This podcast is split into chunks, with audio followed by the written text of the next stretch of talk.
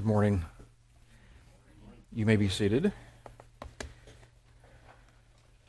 I bring you uh, greetings from the saints at Heritage Baptist in Mansfield. And today I'm going to preach to you uh, with our thoughts mainly on uh, the doctrine of sanctification and some things from the beginning of Romans chapter 5 that I trust will be of encouragement to you. So, if we're going to be thinking about sanctification, how about we begin with a definition from our catechism, and we'll, we'll hold on to this as we move through um, the text today. From the Baptist Catechism, question 38, it asks, What is sanctification? And the answer is sanctification is the work of God's free grace, whereby we are renewed in the whole man after the image of God and are enabled more and more to die unto sin and live unto righteousness. So, sanctification, this progressive, step by step process by which God, through His Word and His Holy Spirit, is working on His saints, uh, moving them further and further to full conformity to the image of Christ, putting off the old, putting on the new. This is a daily work that the saints are engaged in. But obviously, we don't get to work on sanctification in an easy environment. Uh, our own sins that we're trying to put off make sanctification hard. And other people's sins, maybe they're trying to put them off, maybe they're not, that makes it hard on us. And the world that we live in does not receive us who are disciples of Christ.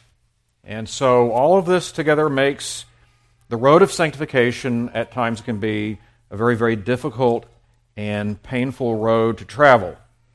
There are um, lots of distractions, there are lots of discouragements that threaten us. And it's good for us to remember to start off this morning that these sufferings that we face in this life can actually be put to good use. And I want to show you from the scripture today that these sufferings are, in fact, uh, put to good use for the Lord's people. Uh, our good and kind Savior promises that the tribulations of this hard here and now life can be used to achieve very profitable results. Um, I know it's hard for us to remember that, especially when we're in the middle of something that's very difficult. But they can be used for very profitable results. So if you're interested in seeing how this works, and how it may be worked out in your life, then I'd like to encourage you to pay close attention to our text today. I think this will be very helpful for you. Our text is Romans 5. Let me read to you the first five verses. Therefore, having been justified by faith, we have peace with God through our Lord Jesus Christ, through whom also we have access by faith into this grace in which we stand and rejoice in hope of the glory of God. But not only that, but we also glory, that is to say, we rejoice in tribulations, knowing that tribulation produces perseverance, and perseverance, character, and character, hope. Now, hope does not disappoint, because the love of God has been poured out in our hearts by the Holy Spirit who was given to us. All right, so we're thinking about sanctification, and let's think about it under four main points today. Here's point number one The road of sanctification rests upon the gospel foundation of justification. The road of sanctification rests upon the gospel foundation of justification. Back to our text. Notice what Paul says. Therefore, having been what? Justified by faith. None of us are justified, that is to say, none of us are declared to be by God to be righteous in his sight because of our own good works. None of us are justified because we've made such good progress in sanctification. This is really, really important to remember. Therefore, having been justified, how? By faith. That's the foundation for our sanctification. There is, as Paul's already said in this book, he has said back in chapter 3, verse 10, he said, There are how many righteous? None. And he also said back in chapter 3, he said, By the deeds of the law, how much flesh will be justified? By your own works, by your own law keeping? What is Paul's answer? Again, no, no one. There is no flesh. But there is a righteousness that's revealed.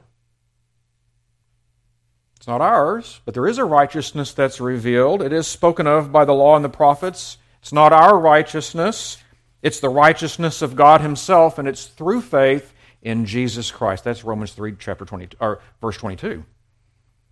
So it's not through our own works. We need to establish that at the beginning today. It's not by our own works that we're justified. It's not even by our own growth and sanctification that we are declared to be righteous in God's sight. The gift of the righteousness of God into our account before Him is a free gift of grace given to all who believe. It is by faith. You have not been justified, you've not been adopted because you've done so well in sanctification. The saints are on the road of sanctification having already been justified. Notice what Paul says having been justified by faith. It is an act, it is a declaration that God makes. It's a legal declaration. This one is right in my sight. But not for the sake of your righteousness, but for the sake of the righteousness of Christ imputed into your account, and that received by you by faith alone. There are none of us who are righteous by our own works. Salvation is a gift of God's grace. It's not a payment that God gives to you because he, he, uh, there's some kind of debt that you have worked up or that he, there's a payment that He owes you because of your own righteous works. God doesn't owe you anything. It's not a payment for a debt that God owes us. Justification is the act of God's free grace wherein He pardons all of our sins. And He accepts us as righteous in His sight, but only because of the righteousness of Christ imputed and credited into our account before Him. And we receive it by faith alone. So it's the poor in spirit, it's the broken over their own sins, it's the humble who see that they have no spiritual currency to bring to God and to buy their salvation. The poor in spirit, they, they recognize we, we have nothing. They simply cast themselves before the Lord and they say, Lord, have mercy upon me. I'm a sinner.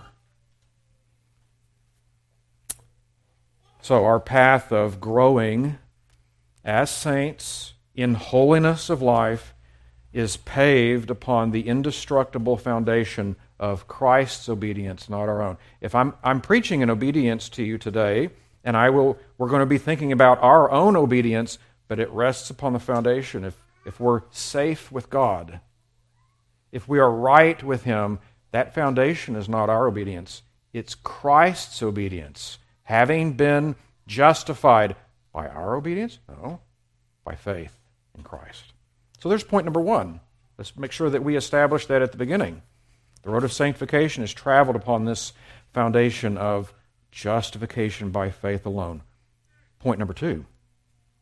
The road of sanctification is traveled with two words for you to think about peace and access. The road of sanctification is traveled with peace and access. Back to our text. Therefore, having been justified by faith, we have peace with God through our Lord Jesus Christ, through whom also we have access by faith into this grace in which we stand. The road of sanctification is traveled with peace and access. That'll be very helpful for you to remember. Sanctification can be very difficult. Sanctification, this daily growing, putting off, putting on, growing in faith, growing in our repentance, growing in our obedience, growing in our conformity. This is difficult, is it not? It's difficult and it's painful. But it not, need not ever be a road of despair, and it need not ever be a road of hopelessness, because it's a road paved with peace and access. Let that be your daily meditation when it's so hard to put off your sins. And they're staring you uh, back. When you look at the mirror and all you see is this sinner staring back at you, meditate upon these truths from God's Word, that it's a road traveled. If your faith is in Christ, it's a road traveled with peace, and it's a road traveled with access. We who, who have received by faith alone in Christ alone God's gift of the forgiveness of our sins, do you know what we have? We have peace with God. Contemplate that. We have peace with God. The word peace can sometimes refer to that personal feeling, right? And there are feelings that we can have. There's, a, there's that personal experience of calm, or that personal experience of that the, the, the calming of the turbulence of soul. And sometimes the word peace can refer to that. And we certainly can enjoy that calming of soul when our meditations are upon these wonderful things that pertain to gospel promises. But notice that here, Paul's not describing the personal feeling of peace that we may have when our contemplations are upon Christ. Paul is speaking not of a personal feeling that we have, he's talking about a status. He's talking about a condition. He's talking about a relationship between us and God. And he's saying that this status, this objective status of our relationship with God is in Christ, it is a status of peace. Now think about the change that we go through from before conversion to after conversion. Before God saves us, what's that relationship between you and God? How would, what's the status? It's a status of warfare, right? You and your unrepentant rebellion and your unrepentant hatred of God, and then uh, God's very fair and just wrath upon you. It's a condition of enmity, it's a condition of warfare. There's no peace. It's a, it's a relationship of hatred and warfare. It's a relationship between enemies. But having been justified, huh? if our sins have been forgiven, if our debt to Him has been covered, if our account before Him has been filled with His own righteousness, then God can rightly and justly declare that our status with Him has been changed to a condition of reconciliation. It's a, it's a condition, it's a status now of peace between you and God. Contemplate that. Do you suppose that that would be helpful and encouraging to you in the difficult days of growing in holiness? That'll encourage you and that'll strengthen your soul. This word that you're listening to, this, the, the, this Savior that you're giving your heed to and your obedience to, He's established peace between you and God. Peace. It's a peace that'll never be revoked. That'll encourage you on this road of sanctification. The warfare and the conflict are resolved in Christ. God removes his wrath from you, having fully poured it out upon his Son on the cross. God places his acceptance upon you. He places his adopting love upon you, seeing you dressed in the imputed righteousness of his own Son. Yes, we were enemies, but by the death of Christ, we have been reconciled to God. So, dear precious little lambs who belong to the Lord, the road of sanctification, so much of the time you will feel so weary. But God has reconciled you to Him in Christ. You are reconciled to Him. Dear saints, you can therefore walk the remainder of your days growing in grace you can walk the remainder of your days with your diligent attention upon the Word of God, taking it in, feeding upon it, putting it to practical use in your life, pursuing this practical growth of holiness of life. Saints, you can do this with this assurance that your Heavenly Father pities you, and your Heavenly Father protects you, and your Heavenly Father provides for you, and all of that without any reluctance at all on His part but with full divine delight. Dear saints, in Christ, you have peace. You may feel that sometimes. You may not feel that sometimes in the personal experience, but the status is declared between you and God is a condition of reconciliation. You, sometimes you may feel that more or less. Sometimes the calming in your own soul, sometimes it's more, and sometimes it's less. But here's an assurance. Now, this peace with God is not an unsteady truce.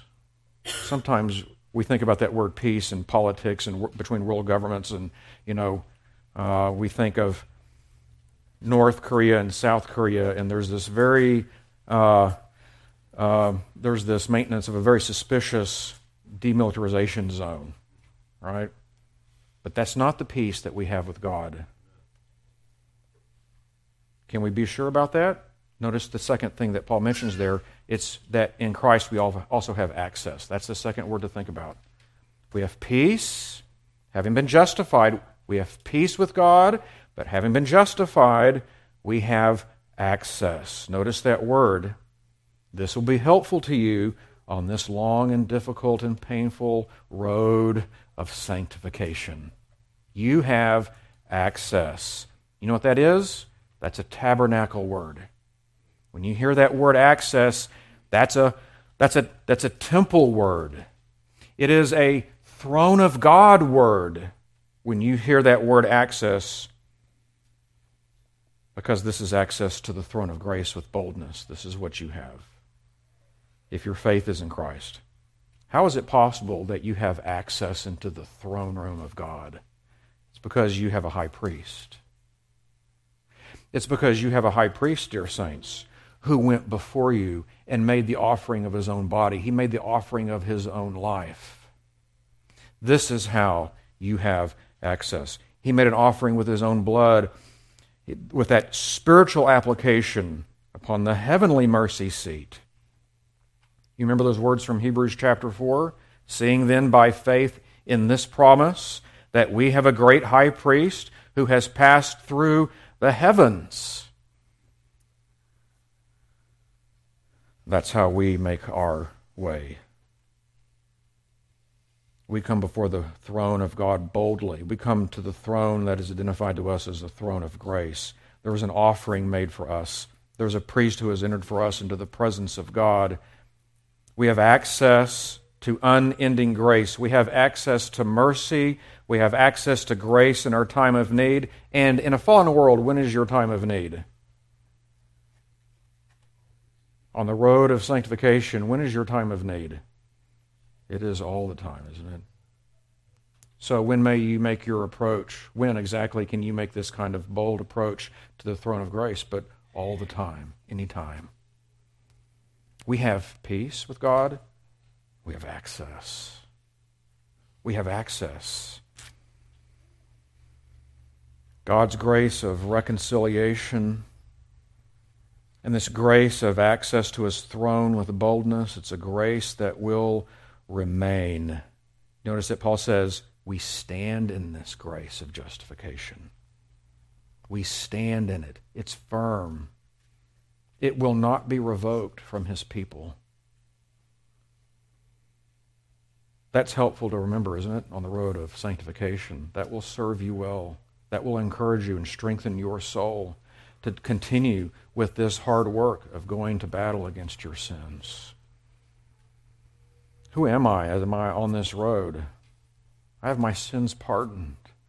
My account before God has been imputed with the righteousness of Christ Therefore, I have peace with God. Therefore, I have access to his throne of grace. The road of sanctification it rests upon this gospel foundation of justification. And it is a road that is paved the entire way with the unbreakable assurances of God's love and of God's welcome to his throne. Doubt not, dear saint, if your faith is in Christ. Doubt not the love of God for you, regardless how tomorrow's sanctification goes. His love cannot be revoked. His access that He's granted to His throne will not be revoked from you. Come before the throne and ask for that help in your time of need. Yes, it's a difficult road, but you know what? The road of sanctification is a safe road to be on. It's safe.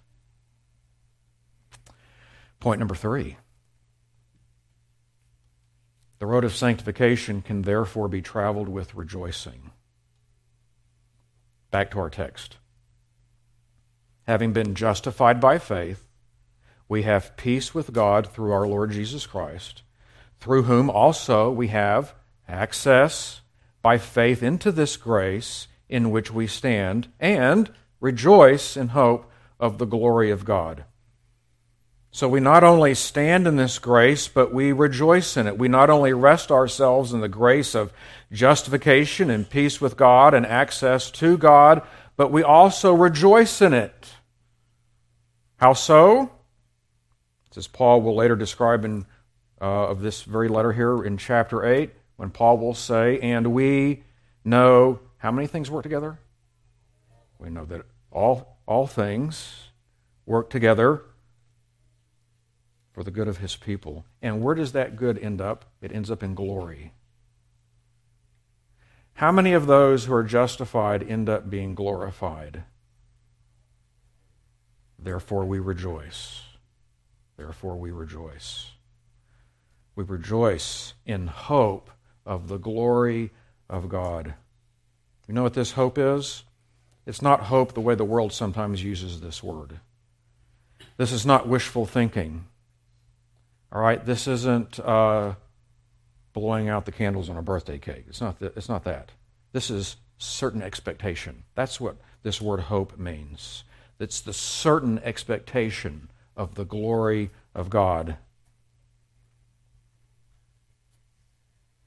The road of sanctification can be traveled with rejoicing because God works everything for our safe deliverance to the ultimate good of glory. Do you suppose that'll be a helpful thing for you to remember tomorrow when the road of sanctification is hard and your sins and your corruptions are whispering all kinds of enticing things into your ears?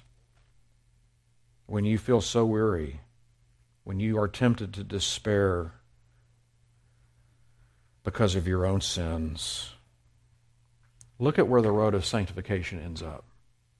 Look at, look at the final destination of this road of sanctification. We have this certain expectation of glory. That's a helpful thing to remember. We're looking to the future. We look to the foundation, which is justification. We look to this paving on this road of peace and access, but we also look by faith to the end of the road. All right, so I've already asked you this question. Paul will get to it later in the book, but how many things is God working together for the glorious ultimate good of his adopted children? How many things is God working? All things. Now, do you really believe that? Are you really convinced of that? If you are, now you're ready for verse 3. But let's make sure that you're really convinced.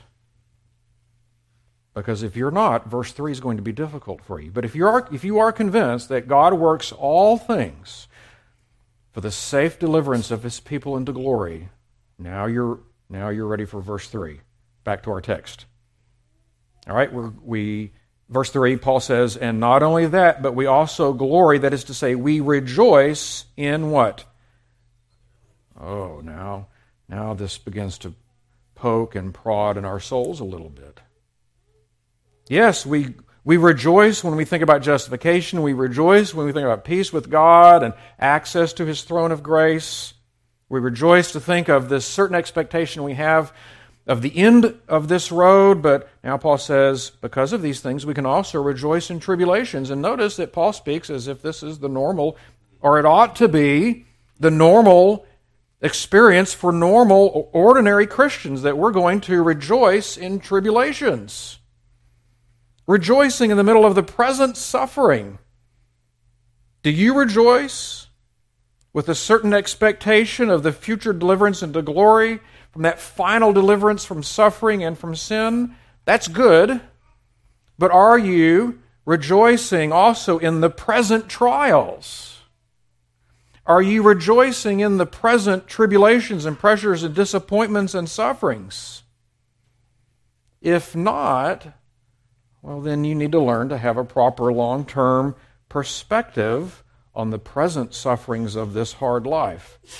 God sovereignly manages all things for the good of his people. Yes, for the ultimate good of glory, God manages all things for that But yes, God is also sovereignly managing all things for the present good of his people. Contemplate this. It's not just for your ultimate good, but he's managing everything the, the sufferings, the trials, the tribulations, the pressures. He's managing all of it for your present good. He's managing it all for your present, day by day growth. Are you interested to see how this works? Here's point number four. The road of sanctification is sanctifying. Now, aren't you glad that you went to all the effort to get up this morning, get yourself dressed, and get yourself here so you could hear me tell you that? The road of sanctification is it's sanctifying. And I know it sounds ridiculous for me to put it that way, but the point that Paul is about to make is that sanctif- sanctification is a process of spiritual refining. It's not instant, and it's not easy. Growing in a good daily holiness of life is a process, it's a daily road of the progressive, step by step development of spiritual refinement, putting off the old, putting on the new, growing day by day in conformity to the image of Christ. Does your heart yearn within you for this? Putting off these sins putting on Christ. Does your heart yearn? To have a steadier and a more mature hope in God, does your heart yearn within you for this? Then you have to submit yourself to this step by step processing of your soul away from fear and un- into, unto confidence. This step by step processing of your soul away from sin and unto purity. And so here's Paul's point. We can rejoice in suffering because God assures us that He uses suffering to produce growth in practical holiness. Back to our text. We can re- glory or we can rejoice in tribulations, knowing that tribulation produces what? It produces perseverance. That's how you can rejoice in the present sufferings because you have a long term perspective on it. All right? Your, your thinking goes further than just past the end of your nose. You're looking to the end. You're looking for these ultimate things that God is working in the present sufferings. And God here assures us that He uses sufferings to produce perseverance. Dear saints in the Lord, take this assurance, feed your soul with it. Your Savior is not toying around with you in your present sufferings and trials and tribulations. Your Savior is not using the or trying uh, using these tribulations to try to make you stumble, and He's not using them to try to push you away from Him. He's using these things to produce a strengthening in your soul. He's using these things, and He has designed these things to lead you to a maturing of your perseverance with Him and with His gospel promises. Your present sufferings are not being managed by God to threaten your endurance in faith. He's not using them to threaten your endurance in obedience, but instead to make faith and obedience more constant and less shaky and less intermittent. Do you recognize that within yourself? Your confidence in the gospel promises, do you recognize the intermittent nature of them within your own soul? Depends on how the day goes, right? Sometimes things can really shake you when you think of, when uh, when you then turn to think about the faithfulness of God's love, the steadfastness of His love to you. Some things can come along in life and really um, make your faith intermittent or make it shaky. Do you recognize this? Do you desire to have a faith that is less intermittent, an obedience that is less intermittent and more constant. Notice the assurance that God gives us in His Word here. Tribulation doesn't threaten your perseverance with Christ. God is actually managing it. In what way? To produce it. It sounds counterintuitive, doesn't it? But this is God's assurance to us. Think of the example from 2 Corinthians 12. You remember there where Paul describes himself being severely afflicted, buffeted, struck by some severe suffering. He pleaded with the Lord three times for relief. And what happened? Paul says that the Lord said to him, My grace is sufficient for you, for my strength is made perfect in weakness. And here's Paul's conclusion. Therefore, I most, most gladly, I will rather boast in my infirmities that the power of Christ may rest upon me. Therefore, I take pleasure in infirmities, in reproaches, in needs, in persecutions, in distresses, for Christ's sake, for when I am weak, then I am strong. So you see what Paul's telling, teaching us in Romans 5, he lived it. Paul learned to rejoice in his own various sufferings because he learned to see the Lord strengthening his faith. He learned to see in those things the Lord maturing his trust in the Lord's strength and the Lord's goodness, the Lord's wisdom, the Lord's faithfulness.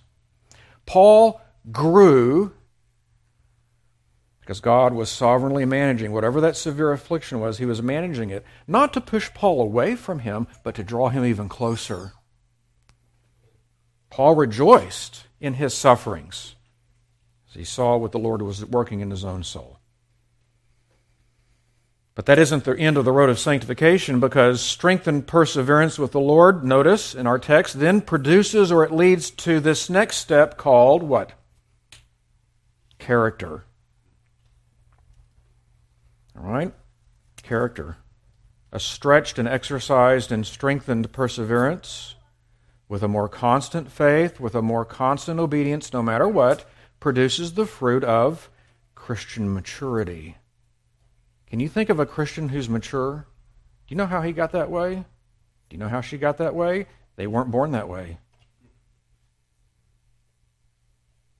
Right? God has grown them by His Word and His Spirit through many sufferings and trials.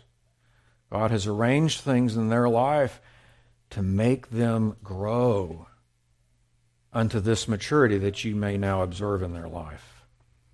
God has stretched them. God has exercised them. And this is an assurance that He gives to all of His people that He loves us enough to stretch us and to exercise us and to put us into situations where we must have our faith in Christ if we're going to make it. We must grow in our confidence in His faithfulness. The Lord doesn't use suffering to make you more insincere. The Lord isn't using suffering to make you fake. He assures us that He uses all things for this growing, for, the, for a strengthened clinging by faith to Christ. Unto maturity, unto a growing maturity in your faith, in your repentance, in your obedience. William Hendriksen describes it this way He says, Just as the refining fire of the goldsmith frees the gold and silver from the impurities which in the natural state cling to them, so also the patient endurance or perseverance of God's children purifies them. That is, by the operation of the Holy Spirit, brings about proven character, a character that has successfully sustained the fiery test. Do you know what the Lord is doing with you, dear saints? You may be in a situation of great suffering and trial and pressure now. The Lord can use those to move you to Christian maturity. Not to a state of greater weakness, but to a state of greater strength even more clinging to Christ when you see your need. God is, God is burning off the chaff. God is burning off those impurities. And the result, the leftover, is a more pure and mature Christian character. Again, think of Paul's own example. Notice in our text, the next step then is that when you go through this sanctifying work and when you see in yourself growth and repentance, when you see in yourself growth in your faith, that produces strengthened hope. When you see that you have come through a trial, and when you see that you have been preserved by your Savior with an even stronger faith in Christ, your hope is nourished. Your hope is strengthened your certain expectation of God's unfailing love strengthened. Your certain expectation of your ultimate deliverance to glory, it's strengthened. All right, can any of you identify with this? You look back on a trial that when you were in the middle of it, you thought, I'm going to die. There's no way I'm going to make it through this. And you did. And you look back and you can say that my faith in Christ is now actually stronger. You look back on that amazing work that God did and that amazing work of preservation that God did for you, and you look back and you see God was faithful and He brought you through. This, Paul here says, it leads to this strengthened hope. Our certain expectation of God's faithfulness, it's, it can waver sometimes, can't it? But God can grow it bringing you through things, and you look on that, and God strengthens your hope when you see this display of His faithfulness to you. And you came through it, and your faith isn't more weak because of it, but your faith is actually made stronger through that. Isn't this what your heart is yearning for? The road of sanctification, notice it begins with this hope of glory and through a perseverance and a refining process through many sufferings, the road ends up with hope of, hope of glory. So you can't have your vision dominated by the present sufferings. And that's easy for us to do, isn't it? To get tunnel vision down on just the thing that's causing you trouble. You have to see what God is building. You have to see what God is maturing in you. You have to remember where, uh, to where God is delivering you. God is building perseverance. He's building sincerity of faith. He is strengthening your personal confidence in His faithfulness to deliver you. And then finally, verse 5, notice that this gospel based hope, this certain expectation of God's present and ultimate deliverance, does not and it can never lead to shame. Do you suppose that'll be helpful to you tomorrow on the difficult road of sanctification? Your confidence in Christ will never be put to shame. You're clinging to Christ no matter what now. You're clinging to Him and you're clinging to His promises. Will never be put to shame. Never. You will never be proven to have been wrong or to have been mistaken because you clung to Christ no matter what. It will never disappoint. Never. Now, I'll disappoint you, and somebody else will disappoint you, and this broken world will disappoint you, but Christ never will disappoint you. Your hope will never be proven to have been foolish. That'll help you when life is hard. That'll, that'll help you when your sins seem to be so hard to put off and repentance seems to be so hard. And just a simple faith in Christ seems to be so hard to find. You'll never be put to shame. You'll never be proven to be foolish for having your faith in Christ. Let me leave you with uh, a few applications. I hope these will be of encouragement to you. Number one, we rest in, God, in Christ's righteousness alone as we seek a practical purity of life.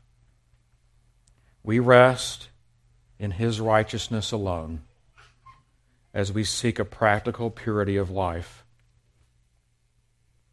We behold the love of the Father first, and then with gospel hope, we pursue practical sanctification. Sanctification is not growing more and more in reliance upon ourselves. Sanctification is not growing in a reliance upon our own righteousness in order to be called the children of God. Having been justified by faith, we pursue holiness. It is with reliance upon someone else's obedience, not with reliance upon our own. If you get rid of grace, your sanctification will be strangled. Grace is the air that we breathe in. We have peace with God. We have reconciliation with God only on the basis of the free gift of the righteousness of Christ imputed to us. That's where we rest. Sanctification does not improve your reconciliation with God. You are reconciled to Him upon the obedience of another. Your pursuit of uh, sanctification does not improve your justification. Having been justified by faith in Christ, we now put ourselves to this work of sanctification. Do you see where you rest? You see where your confidence is. We are legally declared righteous before God upon the basis of the work of Christ. We are adopted into the protections and provisions of His house, having been saved by grace. So, if you would like to do some measuring, if you want to measure your own progress in holiness, don't measure it by your own reliance upon your own work. Measure it by your growing reliance upon your Savior, no matter what happens in this life. Beholding, uh, considering, understanding, believing, relying upon the strength of the Father's love is the first and ongoing principle in your sanctification. We're not working to try to gain God's love. We work because we have His love. We work in this environment of the full assurances of the love of God to us in Christ. All right? So, does your sanctification need a jump start? Go back to the gospel of free grace. That's where you begin. Does your pursuit of a daily purity of life need more life? Then go back to the promised free gift of justification given, not to the self righteous, but to those who simply say, Lord, have mercy upon me, I'm a sinner. Go back to the promised fruits of justification, like a true and unbreakable reconciliation with God. Go back to th- these things like access to the throne of grace to help you in your time of need. Go back to grace if you need encouragement in your daily pursuit of purity. Let me offer to you a second application. Suffering produces perseverance. Take this home with you today. Contemplate this. Don't ever forget this. Receive this assurance from God's Word. Suffering in His saints produces perseverance. I know it almost sounds wrong. It certainly sounds counterintuitive. It certainly is a rebuke to how we might ordinarily think about sufferings. Our initial reaction is probably to think that trials and tribulations and persecutions and sufferings are all a very dangerous threat to our perseverance with Christ. We tend to think that way ordinarily. But not when under the sovereign management of our adopting Father who has promised that He uses how many things? He uses all things for the good of His justified, reconciled, adopted children. He arranges everything for the sake of safely delivering his children to glory. And whatever the trouble is that you suffer right now, whatever the pressure is, whatever the disappointment, whatever the persecution that you are under at this present moment, God is sovereignly managing all of it for your ultimate safe deliverance to the shores of glory, and He is using all of it for your present good. To grow you, to teach you that He can be relied upon no matter what, to teach you the faithfulness of His love, the steadfastness of His love, the steadfastness of His promises to you. The point of your present suffering is not to move you away from the hope of the gospel. The point of that is not to destroy your confidence in His promises, but to fasten you more firmly to His promises. Perhaps to wean you away from some false promise in this world and to draw you closer to the gospel promises that can never fade away. There's nothing like trouble in life and persecution to uh, help you to see how the treasures of this world are so quickly fading away and how temporary they are. They're very effective things in God's hands to remind you of the value of justification and the value of the treasure of reconciliation above all other treasures, the value of the treasure of access to his throne above all other treasures. Progress in holiness, progress unto glory. That's a treasure that will never fade. So now you can read perhaps with greater uh, appreciation from James chapter 1 when James says, Count it all joy, my brothers, when you meet trials of various kinds. For you know what? That the testing of your faith produces steadfastness. And let steadfastness have its full effect that you may be perfect and complete, lacking in nothing. Call me crazy, but it sounds like Paul and James are preaching the very same thing. Count it all joy, James says, because you know, by the assurances here in God's words, you know that this testing, this fiery, difficult testing of your faith, is for the producing of steadfastness, not for the eliminating of it. We're being further and further refined. We're, our hope is being strengthened. So Rejoice in that. That ought to make your heart glad when you think about the good thing that the Lord is working in you, and He'll use all things for that. Suffering produces perseverance. Now, I want you to think about this in terms of exercise. This will be helpful to you. The process of sanctification involves stretching and exercising your faith in Christ.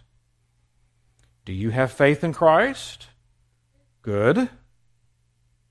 Expect Him to lovingly exercise it and to lovingly refine it. He loves you enough to do that. And suffering can be a, a very effective program for stretching you and for exercising you.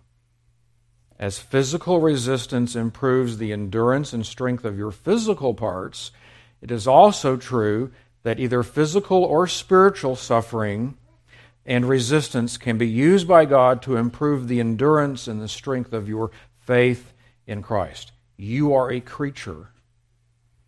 And that in part means that you need this process of stretching and exercising to grow. You have to put your muscles to use if they're going to grow and if they're going to be strong. And the same is true for your faith. It has to be stretched.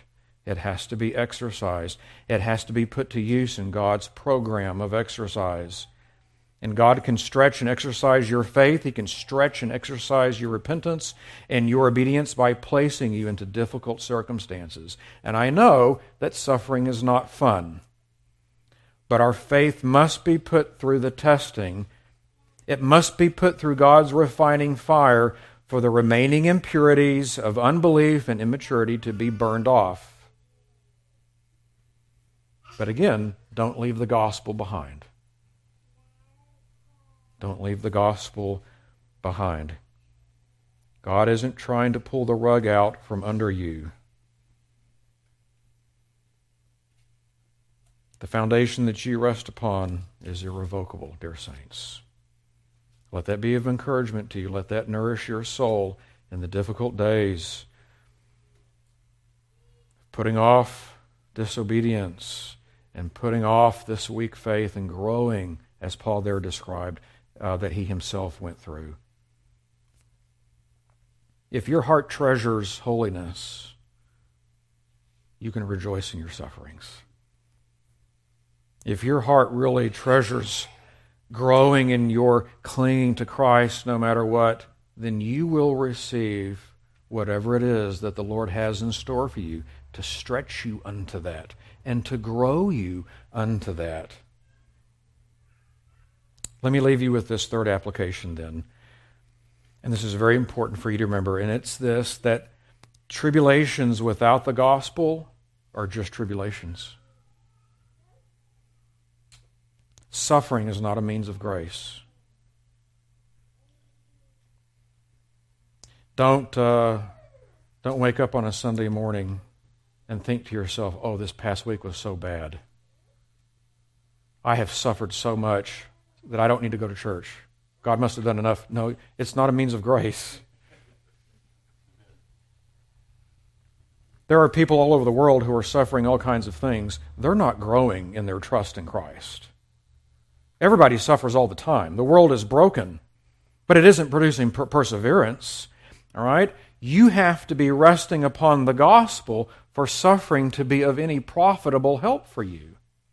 Suffering in and of itself is just suffering, it's not a means of grace.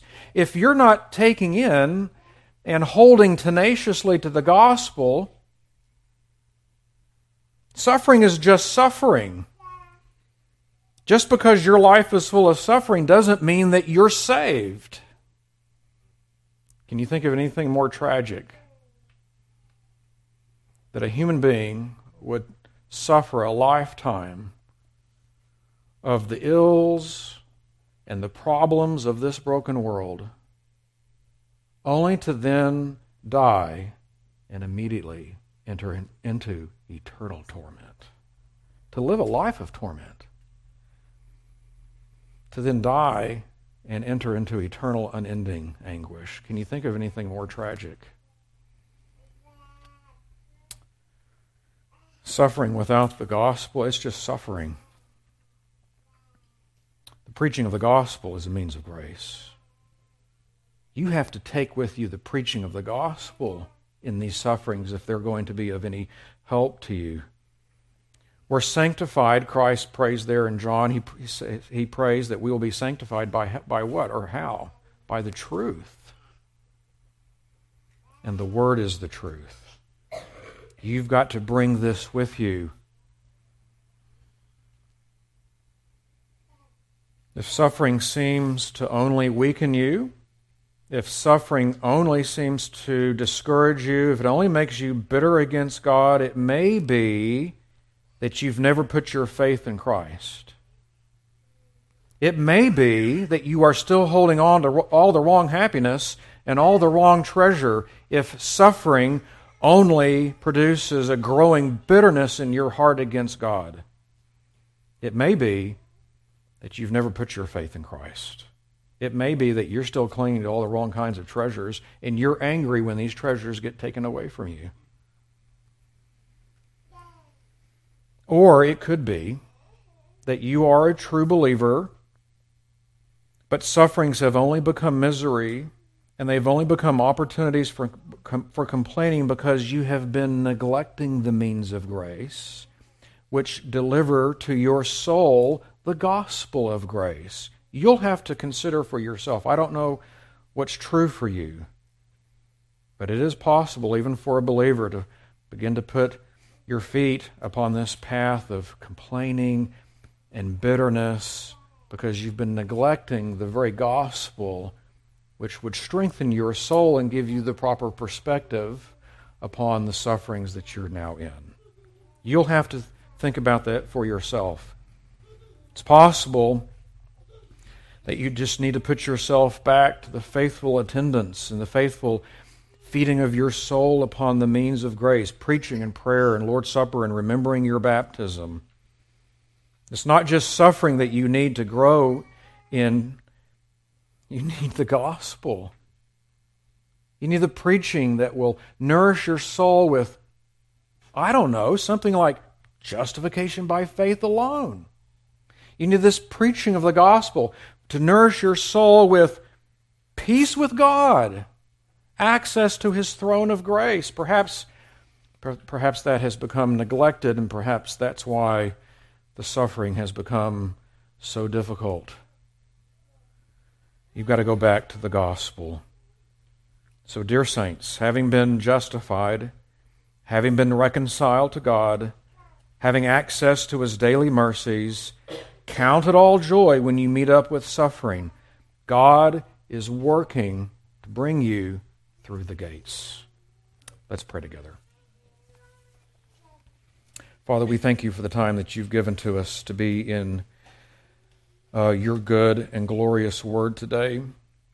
And Heavenly Father, I pray um, uh, for your dear saints that you will strengthen their souls today with these assurances that they've heard from your word.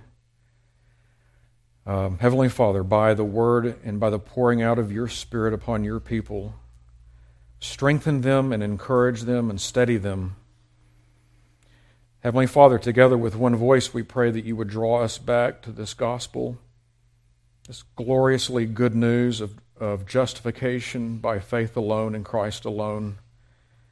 And by this, we pray, strengthen our hearts, steady our souls. We confess to you that we have not um, had our meditations and contemplations upon the, these truths as we um, should have had them, and we have uh, many times become very forgetful. We pray that you would forgive us of that sin, that you would refresh us with this truth uh, that we have heard today.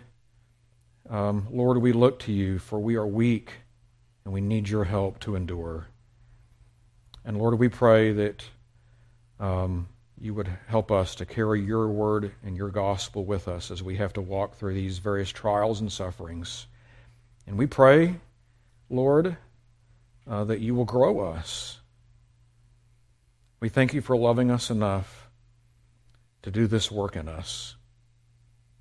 And we thank you again for the forgiveness of our sins. Lord, we thank you for, for coming to this world and for the offering of your own body for our sakes. Father, Son, and Holy Spirit, we thank you and we praise you for this. And we do pray these things in Jesus' name. Amen.